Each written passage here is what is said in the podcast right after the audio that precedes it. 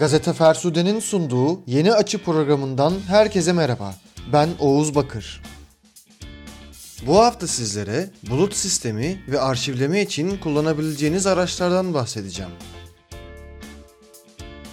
İşin teknik kısmına geçmeden önce arşivin önemi ve tarihçesine bakmakta yarar var. İnsanların geçmişiyle geleceği arasında sağlam ilişkiler kurabilmesi, toplumun hemen hemen her alanda siyasi, ekonomik ve kültür gibi alanlardaki tecrübelerini geleceğe sağlıklı bir şekilde aktarılması, kişilerin, toplumların ve milletlerin tarihinde çok mühim bir yer tutmaktadır. Arşivler, dünyadaki bütün ülkelerin önemli üstünde durdukları bir mevzu teşkil etmektedir. Arşivler, devletlerin, toplumların ve oluşumların temeli olan kişilerin sahip olduğu haklarını belgeler, bunları düzenler ve korur herhangi bir araştırma gibi işleri yaptığımızda herhangi bir konuyu aydınlatmaya, tasniflemeye ve çözmeye çalışır. İçinde bulunan zamanın olaylarını, kişiler arası ilişkileri, değerleri, gelenek ve görenekleri, sosyal ilişkileri belirler. Bu sayılan maddelerden de anlaşılacağı üzere arşiv dediğimiz olgu hemen hemen hayatımızın bir parçasıdır ve nihayetinde olmak zorundadır. Bugün dünyada gerçekleşen bütün ilişkilerin hemen hemen hepsi bir takım belgelere dayanmaktadır.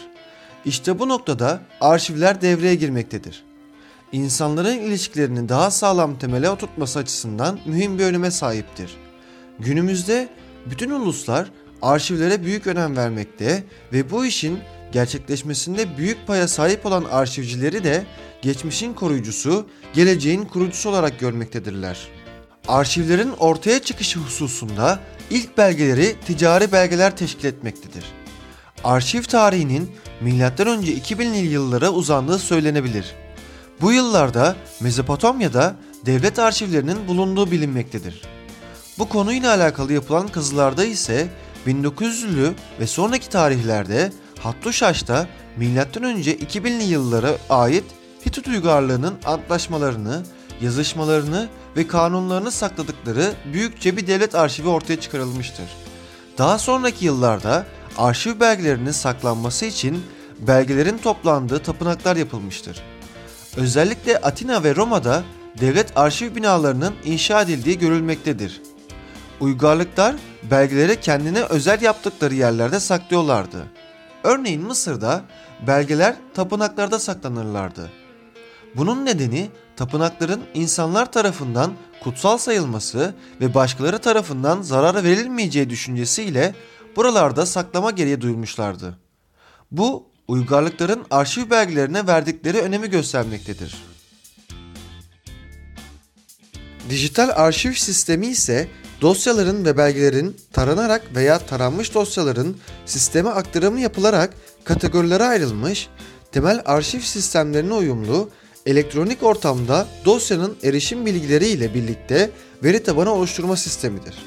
Bu sistem gerektiği anda ilgili konu bilgileriyle anında erişim yapabilmeyi sağlayan her türlü ölçekte kurum ve kuruluşların kullanabileceği bir arşiv yönetim sistemidir. Dijital arşiv klasik arşive göre birçok yönden daha avantajlı, daha rahat ve daha kullanışlıdır. Ortamın temiz tutulması, kağıt kullanımının fazlalığı ve daha birçok tartışmalı durumları hayatımızdan çıkaran dijital arşiv yönetimi gün geçtikçe hız kazanıyor. Belgelerin tek tek tarınarak dijital ortama aktarılması, iş yaşamındaki herkesin çalışmalarında büyük kolaylıklar sağlıyor. Yöntemin ayrıcalıklarının bilincinde olan herkes, dijital arşivleme sistemine geçerek işlerini hızlandırıyor. Dijital arşive geçmek için önemli nedenlerin detayına girmeden bakacak olursak, belgelerin yıpranmasını önleme, yer kaybını önleme, maliyetleri düşürme, aynı anda çoklu erişim, araştırma sürecini kolaylaştırma, kayıpların önüne geçme, afetlere karşı üstün koruma, yetkiye dayalı tarama sistemi, kolay tasnif sistemi gibi şeyleri sıralayabiliriz. Seher İnceoğlu ve Burçak Şentürk'ün 2014 yılında bilgi dünyasına kaleme aldıkları dijital çağda arşivci, sahip olması gereken temel yetkinlikler ve roller yazısında bir dijital arşivcinin sahip olması gereken özellikleri şu şekilde ifade ederler. Arşiv fonksiyonları ve görevleri hakkında geniş bilgi sahibi olmak, teknik altyapı hakkında bilgi sahibi olmak, iş akışları ve araçlarının test edilmesi ve değerlendirilmesi becerilerine sahip olmak, beta araçlarla çalışabilmek, dijital korumada bilgi sahibi olmak, üstün veri yani metadata ile çalışabilmek, IP ve koruma haklarında danışmanlık rolü oynamaktadır. Dijital arşiv konusundaki daha teknik konulara gelecek olursak, bulut bilişim, bilgisayarlar ve diğer cihazlar için istendiği zaman kullanılabilen ve kullanıcılar arasında paylaşılan bilgisayar kaynaklarını sağlayan internet tabanlı bilişim hizmetlerinin genel adıdır. Bulut depolama ise sunucular tarafından ağ üzerinde sanal olarak oluşturulan havuzlarda veri depolamasıdır. Büyük çaplı veri merkezlerini işleten ve depolama için alan sunan çeşitli şirketler bulunmaktadır. Bulut, depolama dosyalarınızı kaydeder ve bilgisayar bozulsa bile dosyalarınız zarar görmez. Yaşadığımız dönemdeki arşiv konusunda hem mobil hem de masaüstü kullanabileceğiniz araçlar şu şekilde. Macro Ermond tarafından 2008 yılında kurulan Instapaper, web içeriğinin e-okuyucu, akıllı telefon veya tablet gibi farklı bir cihazda daha sonra okunabilmesi için kaydedilmesini sağlayan bir Yeremi hizmetidir. Hem mobil uygulama ile hem de masaüstü tarayıcınız üzerinden kullanabileceğiniz Instapaper'ın kullanımı oldukça basit. Mobil kullanımında arşivinize alacağınız içeriği tarayıcı vasıtasıyla paylaş bölümünden uygulamayı seçtiğiniz anda Instapaper'daki arşivinize eklemiş olacaksınız. Masa üstünde ise tarayıcınızda uygulamayı eklentilerinize ekledikten sonra belgeyi ya da web içeriğini açtıktan sonra eklenti butonuna basmanız yeterli. Instapaper'ın diğer araçlar gibi en güzel yanı internetsiz ortamlarda da içeriklere ulaşabilmenizdir. Instapaper ile aynı kullanım şekline sahip olan Pocket hakkında tekrara düşmemek için gazeteci Serdar Kuzuloğlu'nun 17 Mart 2013 tarihinde blogunda kaleme aldığı hayatımı kolaylaştıran uygulamalar yazısına bakacak olursak Pocket'tan şöyle söz eder. Pocket ile herhangi bir içeriği tek tıklamayla kendi hesabınıza atıp sonradan okumak üzere kaydediyorsunuz. Bunu içeriğin adresini size özel e-posta adresinize yollayarak da yapabiliyorsunuz. Pocket içeriğini kaydederken sadece metin ve görselleri alıyor. Mobil uygulamalarının arayüzü oldukça başarılı. Üstelik 300'den fazla uygulamanın içinde Pocket desteği standart geliyor.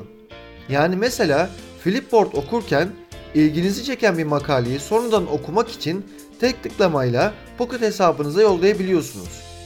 Opera da dahil neredeyse bütün tarayıcıları ve Simbat dahil bütün mobil platformları destekleyen muhteşem bir içerik kırpma aracı. Geçtiğimiz hafta ele aldığımız Evernote konusunun içerisinde de bahsettiğimiz Evernote Web Clipper ise şöyle. Kullanımı diğer uygulamalar gibi oldukça basit olan Evernote Web Clipper eklentisi tarayıcınızla organik bir şekilde çalışıyor ve beğendiğiniz sayfadayken simgesine tıkladığınız anda kaydetme, kırpma ve etiketleme seçeneği çıkarıyor. Kaydetme seçenekleri arasında makale, basitleştirilmiş makale, tam sayfa, yerimi, ekran görüntüsü gibi seçenekler var. Makale sayfayı olduğu gibi kayıt altına alıyor.